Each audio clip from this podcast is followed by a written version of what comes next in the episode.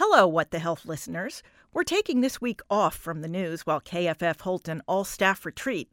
We'll be back next week, but in the meantime, here's an encore of one of our favorite episodes of the year a chat with three Health and Human Services secretaries.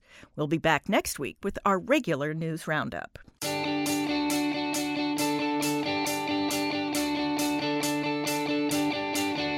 Hello, and welcome back to What the Health. I'm Julie Rovner, coming to you this week from the Aspen Ideas Health Conference in Aspen, Colorado. We have a cool special for you this week. For the first time, the current Secretary of Health and Human Services sat down for a joint interview with two of his predecessors. This was taped before a live audience on Wednesday evening, June 21st in Aspen. So, as we like to say, here we go.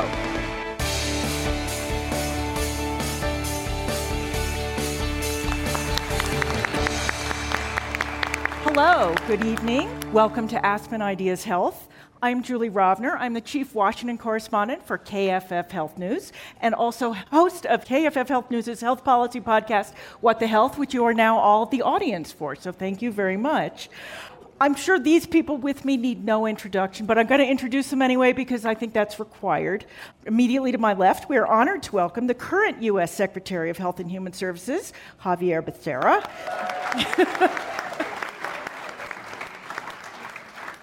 Secretary Becerra is the first Latina to serve in this post. He was previously Attorney General of the state of California, and before that, he served in the U.S. House of Representatives for nearly 25 years, where, as a member of the powerful Ways and Means Committee, he helped draft and pass what's now the Affordable Care Act. Thank you for joining us. Nice job. Next to him, we have Kathleen Sebelius, who served as secretary during the Obama administration from 2009 to 2014, where she also helped pass and implement the Affordable Care Act.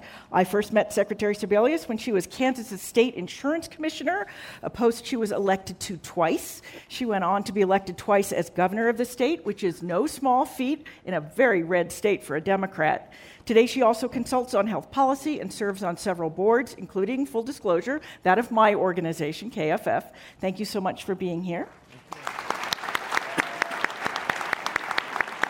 And on the end, uh, we have Alex Azar, who served as HHS Secretary from 2018 to 2021 and had the decidedly mixed privilege of leading the department through the first two years of the COVID pandemic, which I'm sure was not on his to do list when he took the job. At least Secretary Azar came to the job with plenty of relevant experience. He'd served in the department previously as HHS Deputy Secretary and as General Counsel during the George W. Bush administration, and later as a top executive at U.S. drug maker Eli Lilly. Today, he advises a health investment firm, teaches at the University of Miami Herbert Business School, and sits on several boards, including the Aspen Institute. So, thank you. Thank you. So, I know you're not here to listen to me, so we're going to jump in with our first question. As I'm sure we will talk about in more detail, HHS is a vast agency that includes, just on the health side, agencies including the Food and Drug Administration, the National Institutes of Health, the Centers for Disease Control and Prevention, and the Centers for Medicare and Medicaid Services. The department has more than 80,000 employees around the country and throughout the world and oversees more than $1.5 trillion of federal funding each year. I want to ask each of you, I guess we'll start with you, what is the one thing you wish the public understood about the department that you think they don't really now? Given everything you just said, if, I wish people would understand that the Constitution left health care to the states. And so, as big as we are, and as much as we do, Medicare, Medicaid, CHIP, Obamacare, we still don't control or drive health care. The only way we get in the game is when we put money into it. And that's why people do Medicare because we put money into it. States do Medicaid because we put money into it. And it became very obvious with COVID that the federal government doesn't manage health care. We don't have a national system of health or public health. We have a nationwide system of public health where 50 different states determine what happens. And so one state may do it better than another, and we're out there trying to make it work even handedly uh, for everyone in America. But it's very tough because we don't have a national system of public health. Victor, what's the thing that you wish people understood about HHS? Well, I agree with what Secretary Becerra has said, but it always made me unhappy that people don't understand fully, I don't think, the international role that HHS plays. And it is so essential to the safety and security and resilience of the United States. So we have employees across the world. CDC, the Centers for Disease Control and Prevention, has employees in about 40 other countries and helping to build health systems in various parts of the world, sharing information about how you stand up a health system, what a great hospital looks like. NIH does experiments and clinical trials all over the globe and is regarded as the gold standard. And we actually, I think, at HHS, were able to do what they call soft diplomacy. A lot of countries aren't eager to have the State Department involved. They're certainly not eager to see soldiers. Our trade policies make some people uncomfortable, but they welcome health professionals. They welcome the opportunity to learn from the United States. So it's it's really a way often to get into countries and make friendships and we need to monitor across the globe as COVID showed so well. When an outbreak happens someplace else in the world, we can't wait for it to arrive in the border of the United States. It safety and security of American citizens really depends on global information exchange, a global surveillance exchange. The CDC has also trained epidemiologists in regions around the world so that they can be faster and share information. And I think too often in Congress, those line items for foreign trips, for offices elsewhere, people say, well, we don't really need that. We should focus all our attention on America. But I've always thought if folks really understood how integral it is, not just to our health security, but really national security that we have these partnerships. And it's, as I say, I think the best soft diplomacy and the cheapest soft diplomacy underway is to send health professionals all over the globe and to make those friendships. Do you think people understand that better since COVID? Maybe. um, you know, but some people reacted, unfortunately, to COVID saying, well, we put up bigger walls and we, I mean, no disease needs a passport. No wall stops things from coming across our borders, and I, I'm not sure that still is something that people take to heart. Secretary Azar, you actually have the, the most, in terms of years, experience at the department. What is it that people don't know that they should? So I probably would have led with what Secretary Becerra said about just how highly decentralized the public health infrastructure and leadership and decision making is in the United States. I mean, it really all those calls are made in, it's not even the, just the 50 states, it's actually 62 public health jurisdictions because we separately fund a whole series of cities separately. I'll concur in that. I'd say the other thing that people probably don't understand, and maybe this is too inside baseball, is the Secretary of HHS is, on the one hand, probably the most powerful secretary in the cabinet, and on the other hand, also quite weak. So, literally every authority, almost every authority, in the thousands and thousands of pages of US statute that empower programs at HHS say the secretary shall. So, the FDA, the CDC, CMS, all of these programs really operate purely by delegation of the secretary because Secretary Becerra allows them to make decisions or to run programs. They are his authorities. And so the media then, when the secretary acts, will sometimes, how dare you? You know, how dare you be involved in this issue or that issue? Well, it is legally and constitutionally Secretary Becerra's job. And on the other hand, you are supervising, it's like a university because you're also supervising operating divisions that are global household brands. It is really like being a university president for all that's good and evil of that. You have to lead by consensus. You have to lead by bringing people along. You are not a dictator in spite of what the U.S. statutes say. It's a very, very similar to that, that you, the secretary is both powerful but also has to really lead a highly matrixed, consensus based organization to get things done. You're actually leading perfectly into my next question, which is how do you juggle all the moving pieces of this department? Just putting the agency heads in one room could fill a room this size. Um, so tell us what sort of an average day each of you uh, would look like as secretary there's such thing as an average day. Yeah, I, um, well, first, not an average administration, so you take, take with a grain of salt my average day. uh, so interspersed among the, the, the, two to five phone calls with the President of the United States between 7 a.m. and midnight, you know, other than that. Um,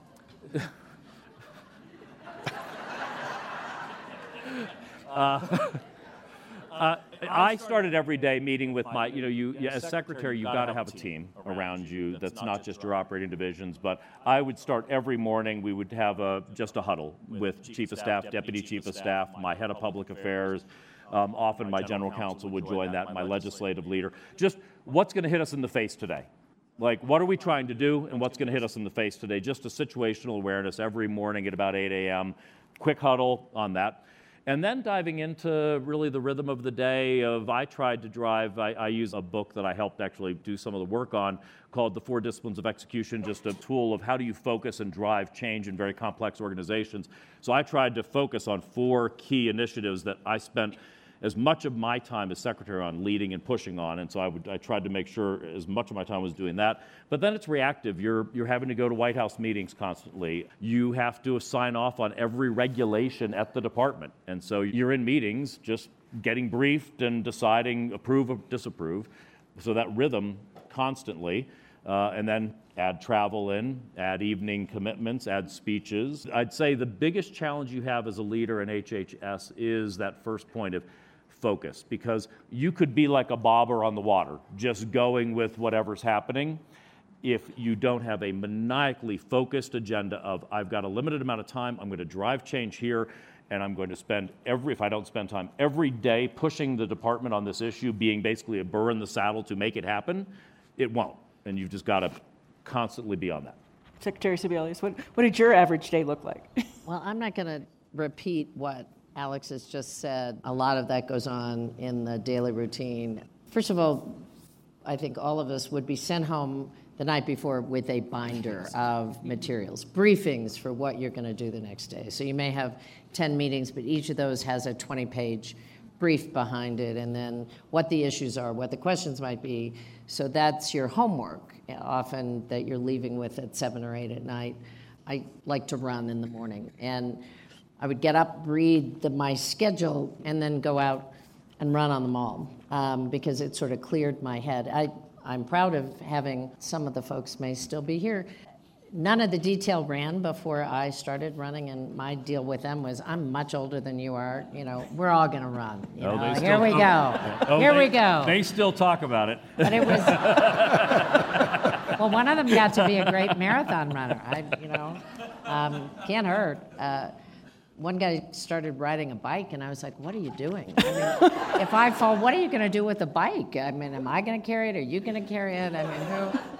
Anyway, so I started that way. You'd go then into the office, and one of the things that was not mentioned is HHS has an amazing camera-ready studio, TV studio that lots of other cabinet agencies used. It has a setting that looks like the view. It has a stool that you can look in cameras, but two or three days a week, we would do what they call around the country. So you would sit in the stool, and I'd be doing updates on the ACA or a pitch to enrollment or something about a disease. And you would literally have a cue card up that would say, Minneapolis, uh, Andrea. And I would say, Good morning, Andrea. And we'd do a two second spot in Minneapolis, and they'd have numbers for me. And then the camera would switch and it would be Bob in St. Louis. Hello, Bob, how are you? And so that was a, a morning start that's a little bit different. Anything you thought you were going to do during the day often got blown up by the White House. Um, somebody calling saying, you know, the president wants this meeting, the vice president's calling this. So then the day gets kind of rearranged. And I think the description of who the key staff are around but 12 operating agencies, any one of them could be a much more than full time job. So just getting to know the NIH or you know, seeing what CDC in Atlanta does every day, but trying to keep the leadership in touch, in tune, and make sure that I mean, one of the things that having been a governor and working with cabinet agencies that I thought was really important is everybody has some input on everything. These are the stars, the agency heads. They know much more about health and their agencies than I would ever know. But making sure that I had their input and their lens on every decision that was made. So we had regular meetings where the flatter the organization, the better, as far as I'm concerned. They were all there and they gave input into policy decisions. But it is not a boring job and is never done. You just had to say at the end of the day, with this giant book, okay, that's enough for today. I'll start again tomorrow, and there'll be another giant book, and here we go. And, and your day, since you're doing it now? Yeah. So um, I don't know if it's the pleasure or the bane of starting off virtually.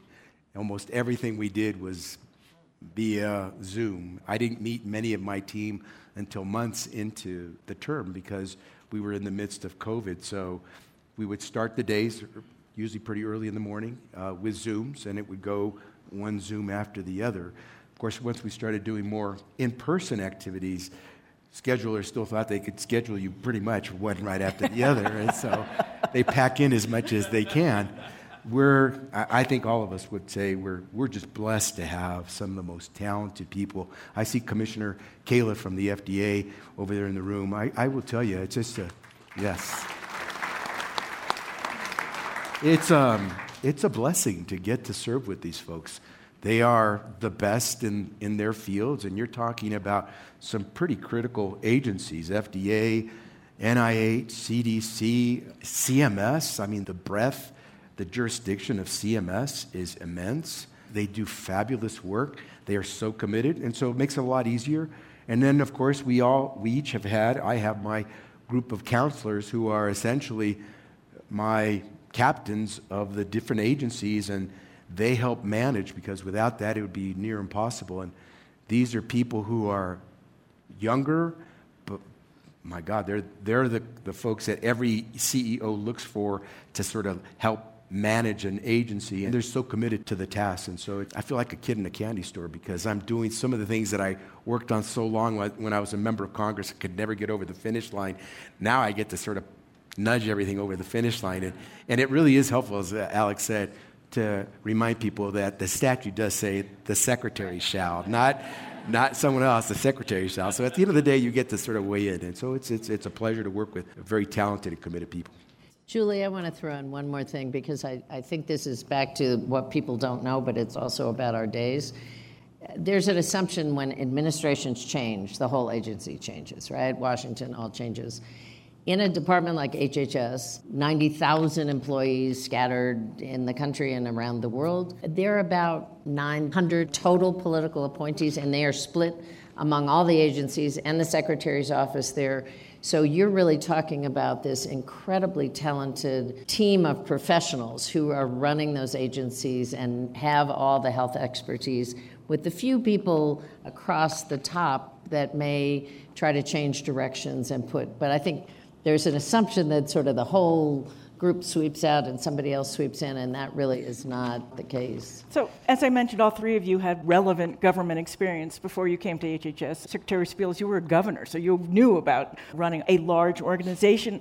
I want to ask all three of you did you really understand what you were getting into when you became secretary? And is there, is there, yeah, is there some way to grow up to become HHS secretary? I mean, yeah, I. Uh, yeah, I have no excuse. Um, my first day, right after getting sworn in, the secretary has a private elevator that goes directly up to the sixth floor where the suite is. Deputy secretary's office to the right, secretary to the left. My first day, I'm up, headed up with my security detail, and I get off and I walk off to the right. No, Miss Secretary, no, no, no, it, it's this way. that literally was like, it had been 11 years, but it was like coming home to me. I felt I was, well, I was literally about to walk into my old office as deputy secretary, and then they showed me to the secretary's office. And I think for the first three months, I kept thinking Tommy Thompson or Mike Leavitt was going to walk in and say, get the hell out of my office. and no, so it, it, and it was the same people, as Secretary Sebelius said, I knew all the, the, career, the top career people. I'd worked with them for, you know, over the course of in and out of government for 20 years. So it was very much a coming home for me, and it was many of the same issues were still the same issues sustainable growth rate. I mean, whatever else, it was all the same things going on again, except the ACA was new. That was a int- new, new, nice one you gave me to deal with, also. So, yeah, thank you. You're welcome. You're welcome. You had to have something. Yeah. So, what were you, yes, what were you unprepared for when you took on this job? Well, for me, the Trump administration. Yeah. That's fair. you know, come out of the Bush administration, you're at Eli Lilly. I mean, you know, you're used to certain processes and ways people interact, and, you know, it's just a, it, it was different. I had a pretty different experience. The rhythm of being a governor and being a cabinet secretary is pretty similar. Cabinet agencies, working with the legislative process, a budget, So I, I kind of had that sense. I had no Hill experience. I had not worked on the Hill or served on the Hill, or so that was a whole new entity. You're not by protocol even allowed in the department until you're confirmed. So I had never even seen the inside of the office. I mean, Alex talked about being confused about which way to turn. I mean, I had no idea anything on the sixth floor. I didn't hadn't ever been there.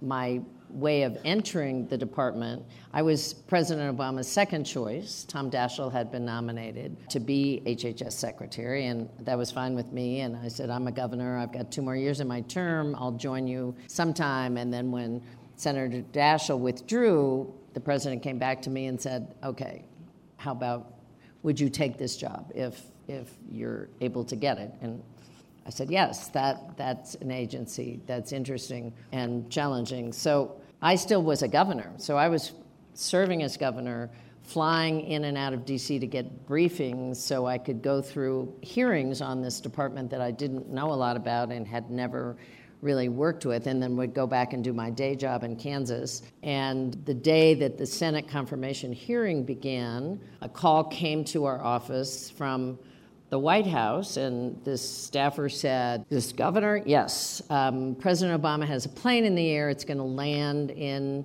at Forbes Air Force Base at noon. We want you on the plane. And I said, oh, you know, that's really interesting, but I don't have a job yet. And I actually have a job here in Kansas, and here's my plan. You know, my plan is I'm going to wait till I get confirmed, and then I'll resign, and then I'll get on the plane, and then I'll come to D.C. And they said, the president has a plane in the air and it will land. He wants you on the plane. First boss I'd had in 20 years. And I thought, oh, oh, okay. Um, that's a new thing. So I literally left. Secretary Azar has heard this story earlier, but I left a, an index card on my desk in Kansas that said, in the event I am confirmed, I hereby resign as governor of Kansas. and it was notarized and left there because I thought, I'm not giving up this job, not knowing if I will have another job. But halfway across the country, I was confirmed, and they came back and said, so I land and I said, where am I going? I literally, where, I mean, I'm all by myself, you know, it's like, where am I going? You're going to the White House.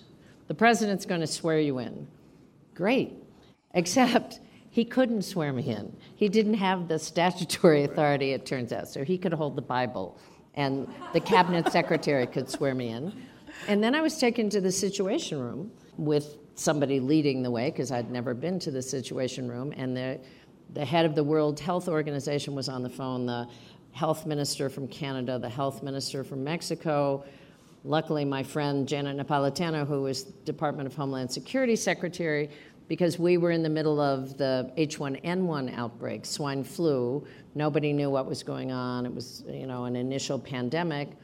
And everybody met and talked for a couple of hours, and then they all got up and left the room. And I thought, woohoo, I'm a cabinet secretary. you know, and they left. And somebody said to me later, "Well, does the White House find you a place to live?" I said, "Absolutely not." Nobody even asked if I had a place to stay. I mean, it was 11 o'clock at night. They're all like, Good night. Goodbye. See ya. Um, so I luckily had friends in DC who I called and said, Are you up? Can I come over? I'd like somebody to say, Yay, you know, we're here. So that's how I began.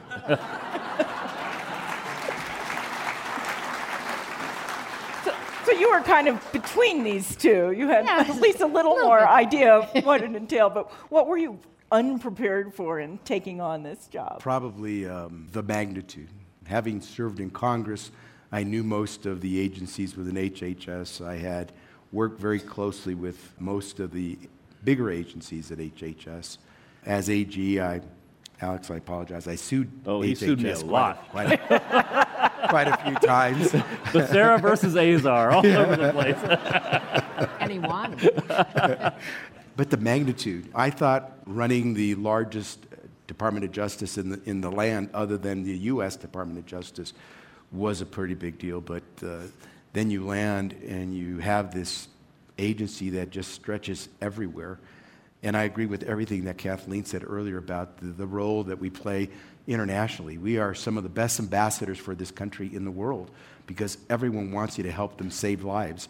And so it really helps. So the magnitude, it just struck me. Uh, when President Biden came in, we lost the equivalent of about, what, 13 uh, 9 11 Twin Tower deaths. One day, every day, we were losing 11 Twin Tower deaths. And it hits you. This is, you got to come up with the answer yesterday. And so the White House is not a patient place, and they, they want answers quickly. And so you're just, you're on t- task, and it really is, it's on you. It, you, you really, it smothers you because you can't let it go. And whether it was COVID at the beginning or monkeypox last year, all of a sudden we see monkeypox, mpox starting to pop up across the country, and it was, could this become the next COVID? And so right away, you got to smother it. And it's, the intensity is immediate.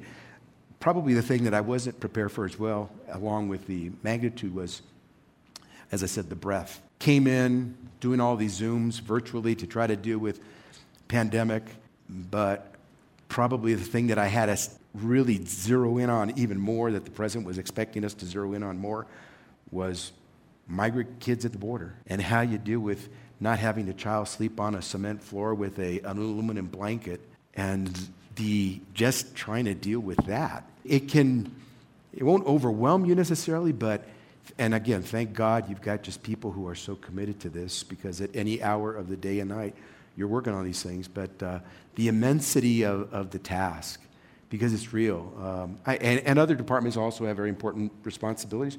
Clearly, Department of Defense, Department of State.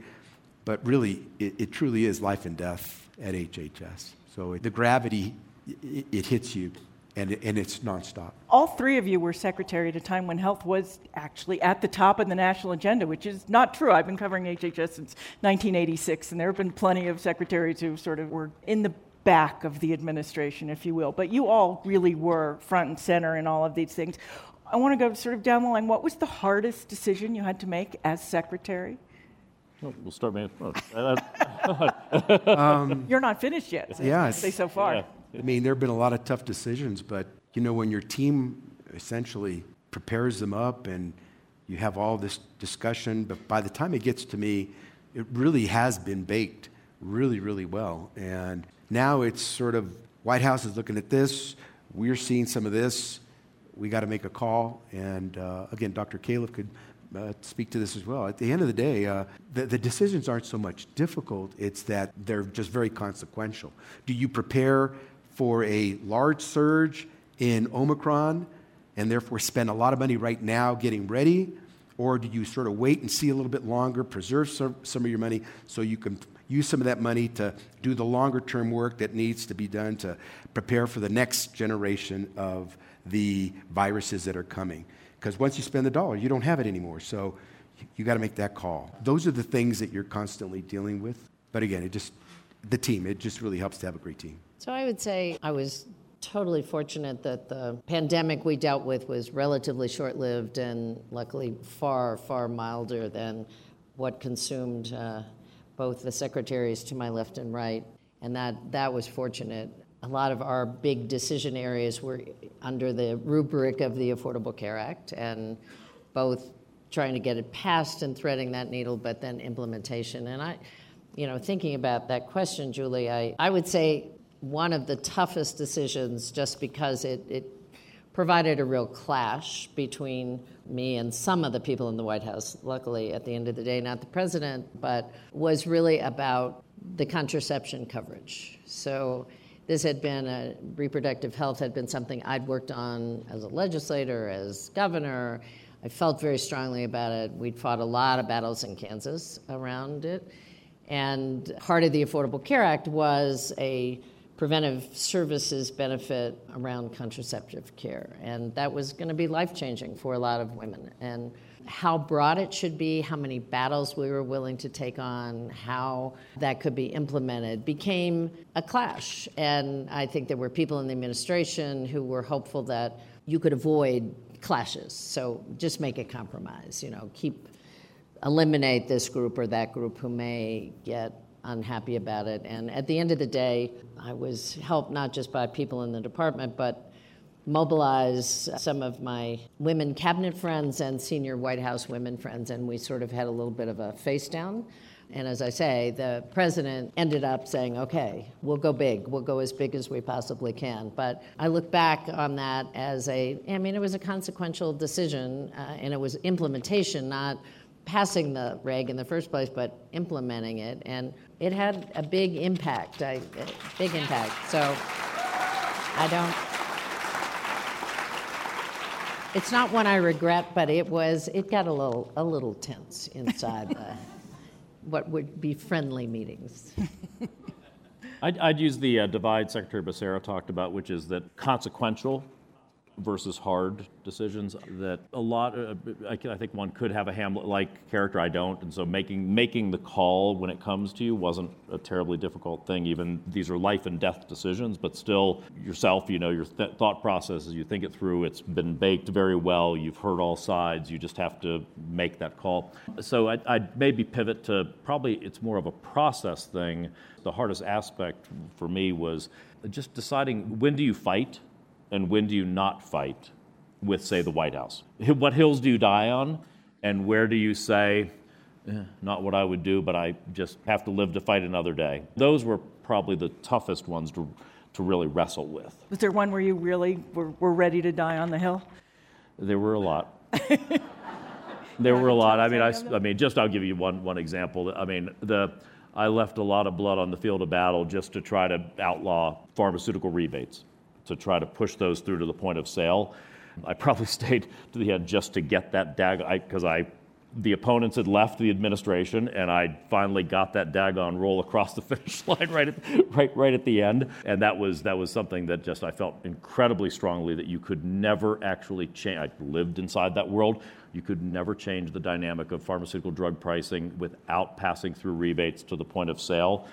And I had so many opponents to get that done. It was three year constant daily battle that felt vindicated then to get it done, but that was a fight.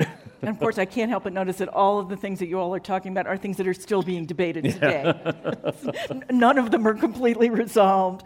Let's turn this around a little bit. I want to ask you what you're most proud of actually getting accomplished. Is it was it the rebate rule? No, I mean for deal. me, I, it, it, has to be Operation Warp Speed. Um, yeah. Thank you. Thank you.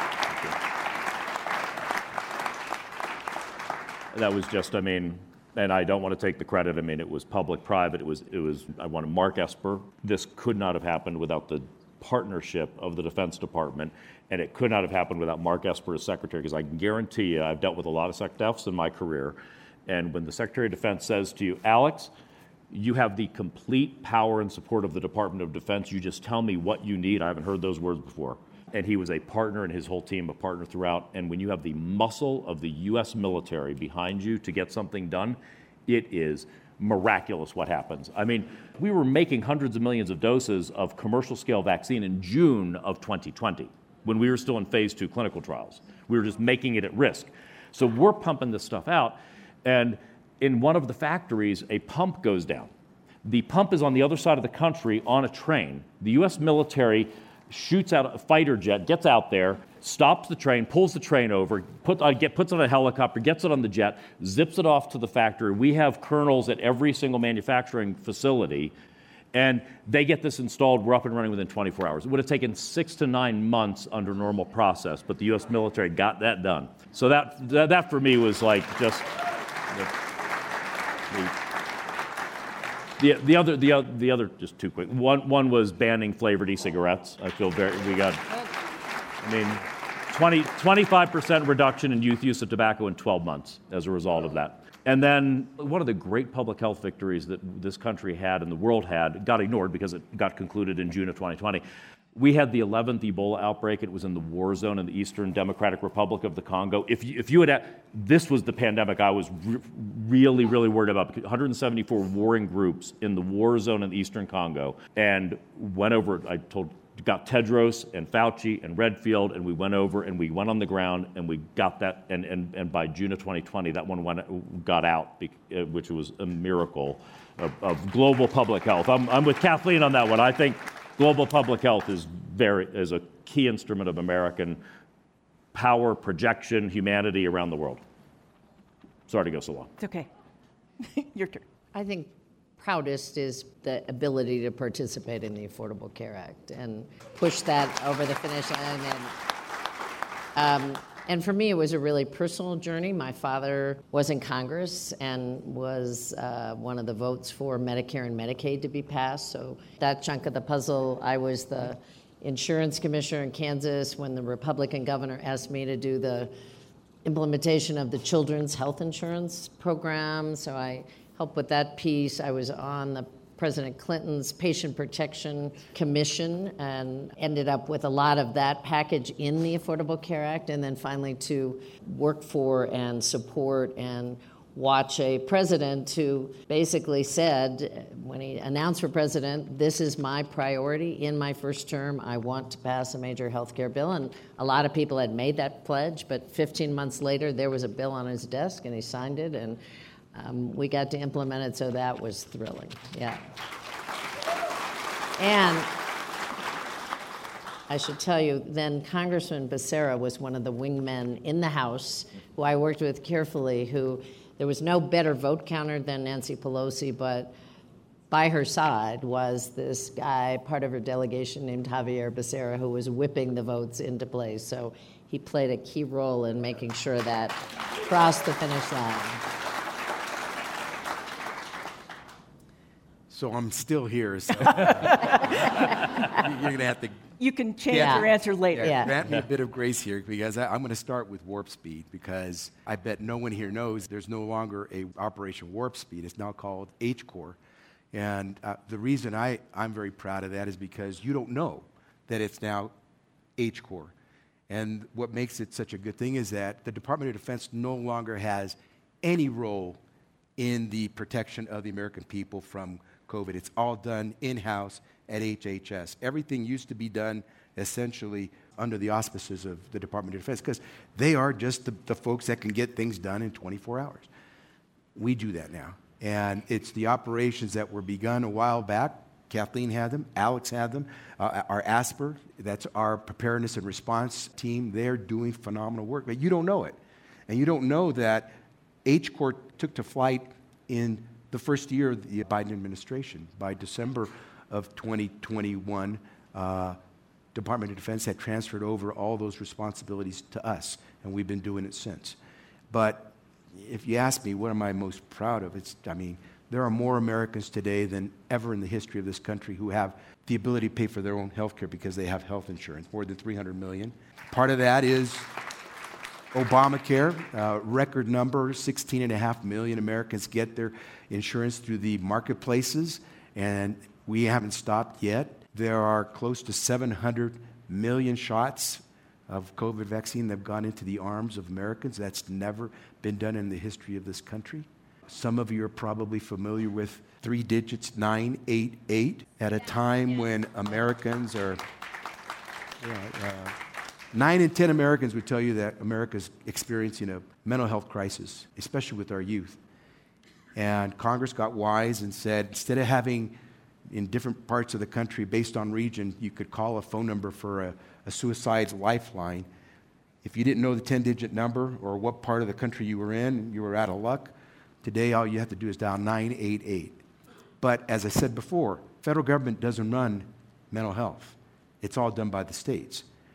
But President Biden is very committed to mental health. His budgets have surpassed any type of investments that have been called for by any president in history for mental health.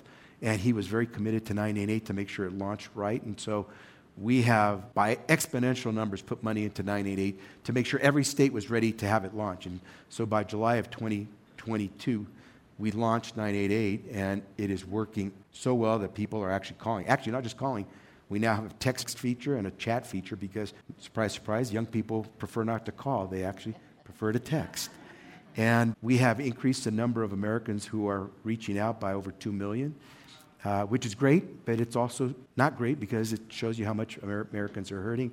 So there's so many things I can tell you that I feel very good about that we're doing. We're not done.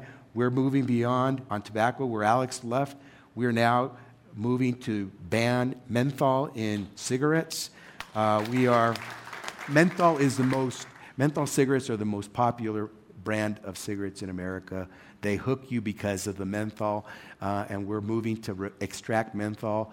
We're moving to ban flavored cigars and cigarillos, and we may be on course to try to see if we can move to extract as much nicotine out of tobacco as possible before it becomes a product in, on the market for folks to smoke. Uh, so we're doing a whole lot of things there, and obviously on, on vaping, e-cigarettes as well, and Dr. Califf could mention that. But I'll say that the thing I'm probably most proud of is that out of all the government agencies in America, federal government agencies, HHS ranks number two as the best place to work.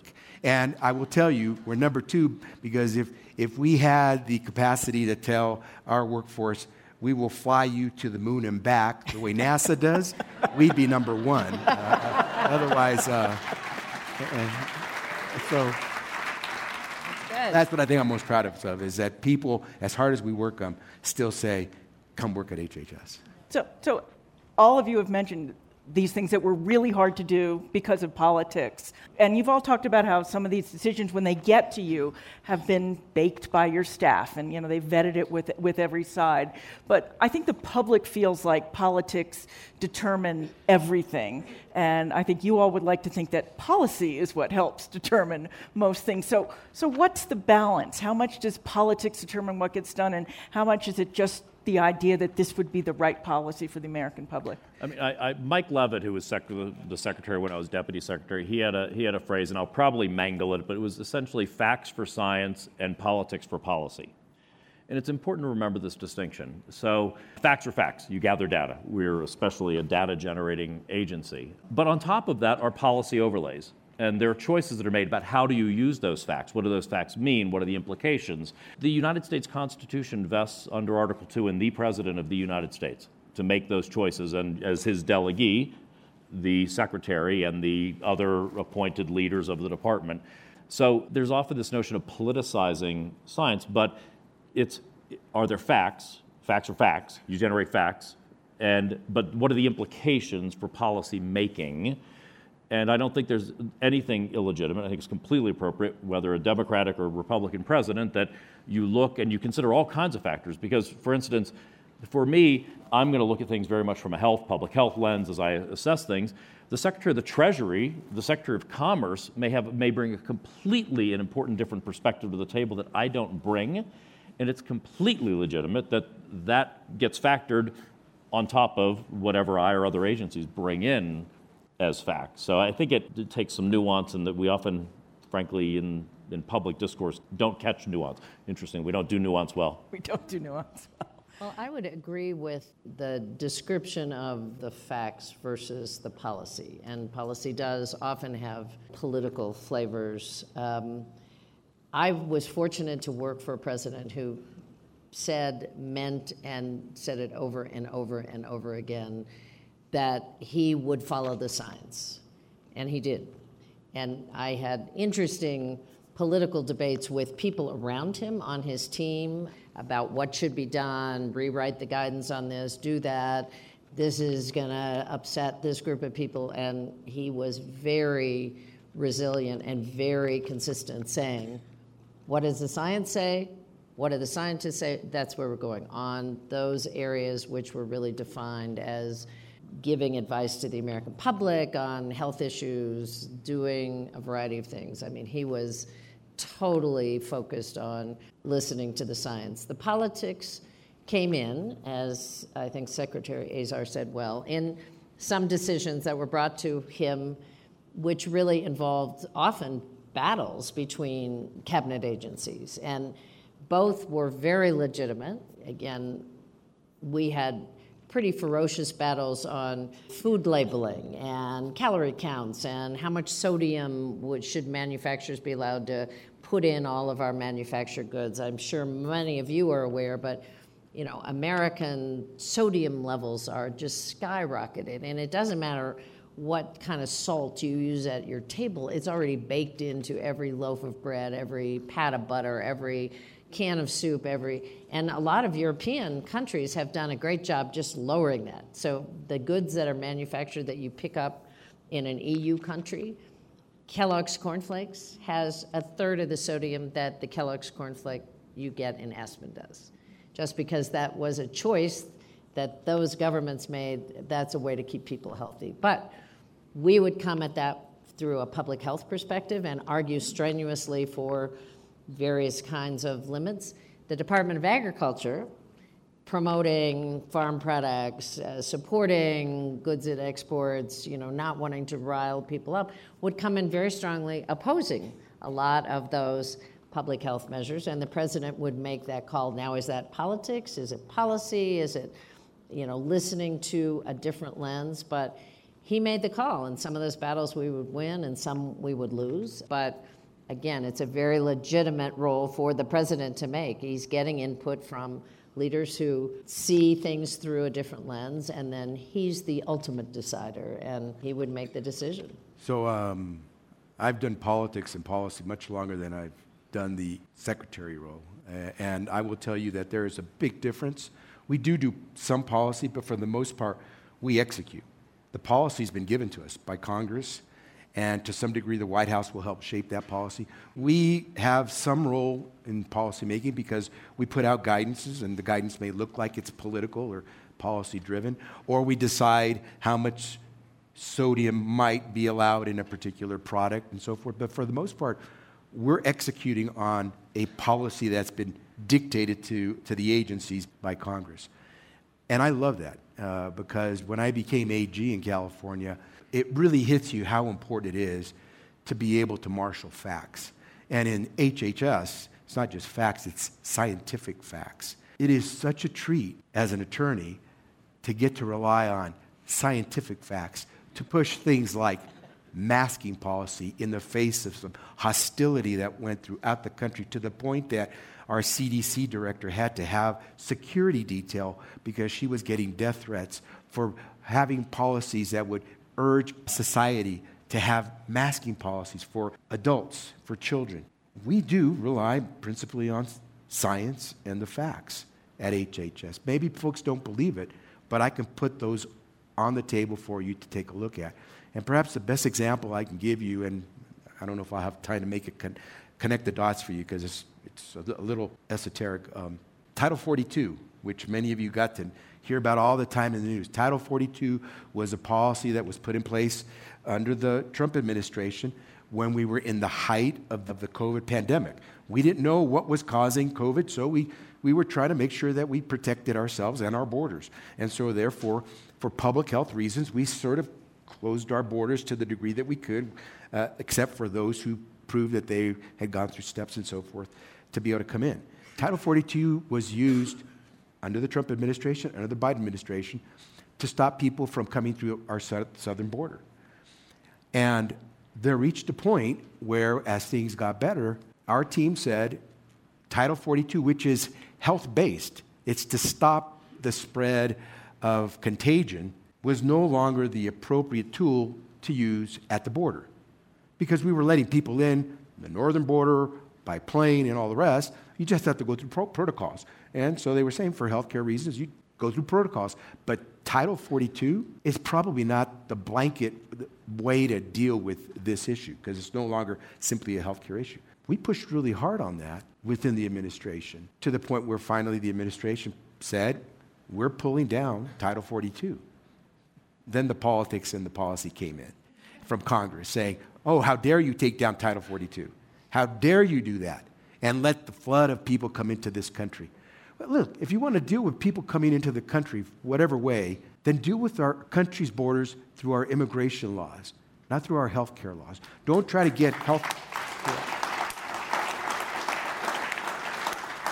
Don't, don't try to give health care uh, or make healthcare experts be the reason why you're stopping someone from coming into this country. Stop hiding behind their skirt. And that's where we went, and the administration took that policy as well. They took the policy. We then got sued, and a court said, no, you will not take down Title 42.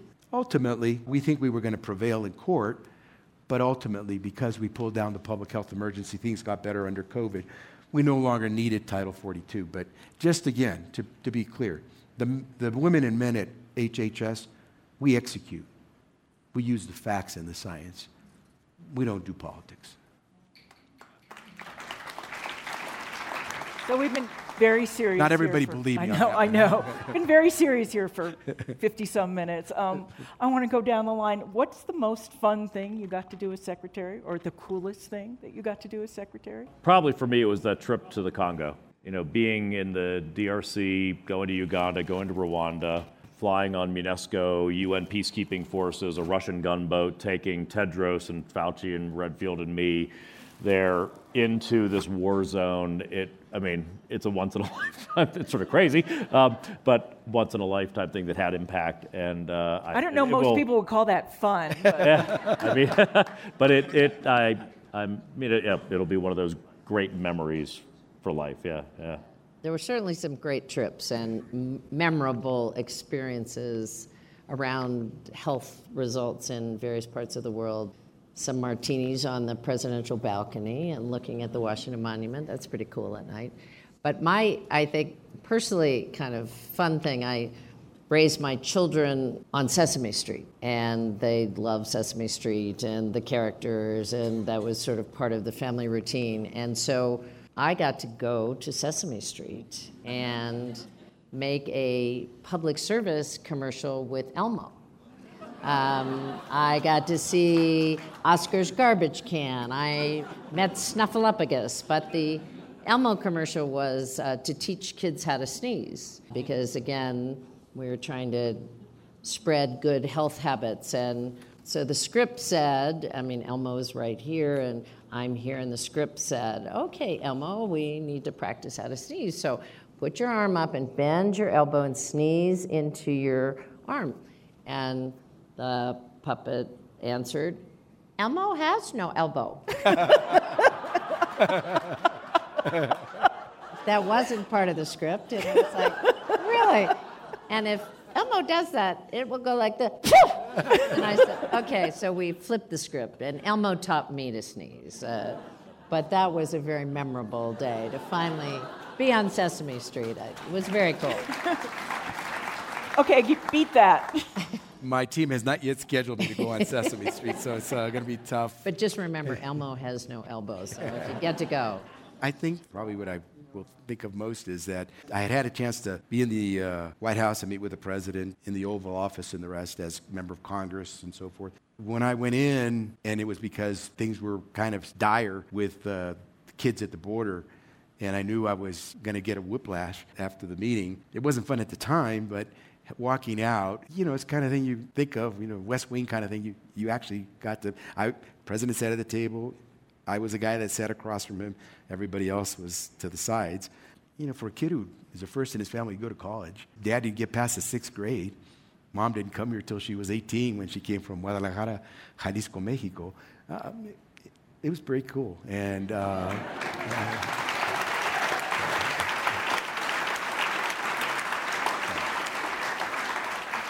So I could go on all night, but I think we're not supposed to. So I want to uh, ask you all one last question, which is regardless of party affiliation, what is one piece of advice you would give to a successor as HHS secretary?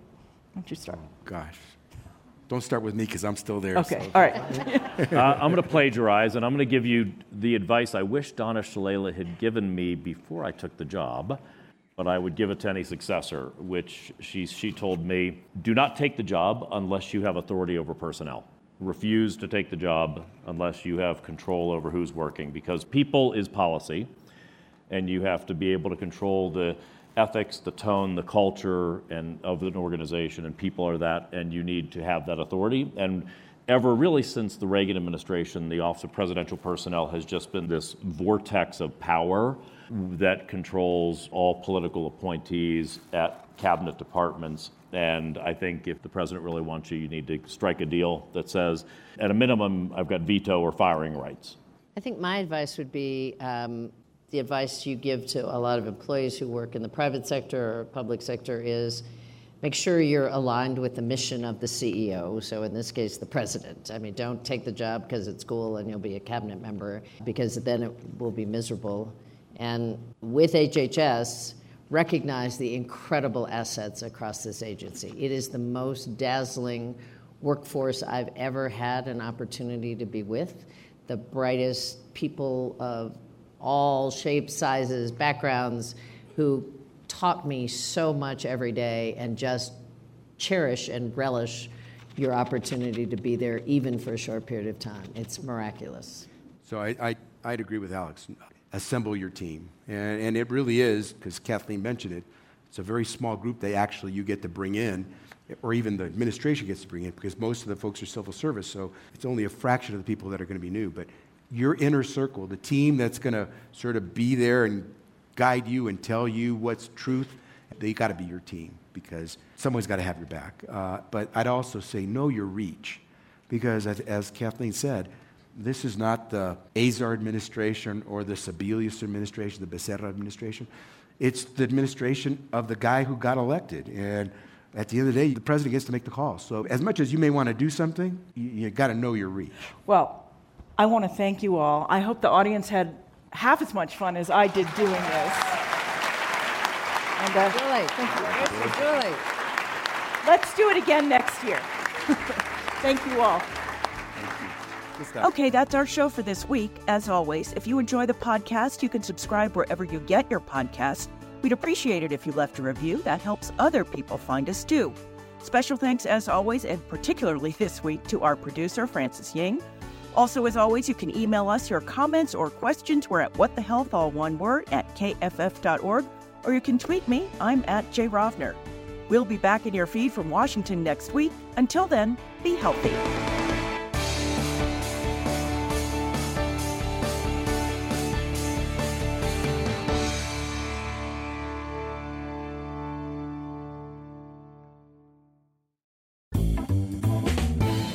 What the Health listeners, you already know that few things in healthcare are ever simple. So if you like our show, I recommend you also listen to Trade Offs, a podcast that goes even deeper into our costly, complicated, and often counterintuitive healthcare system.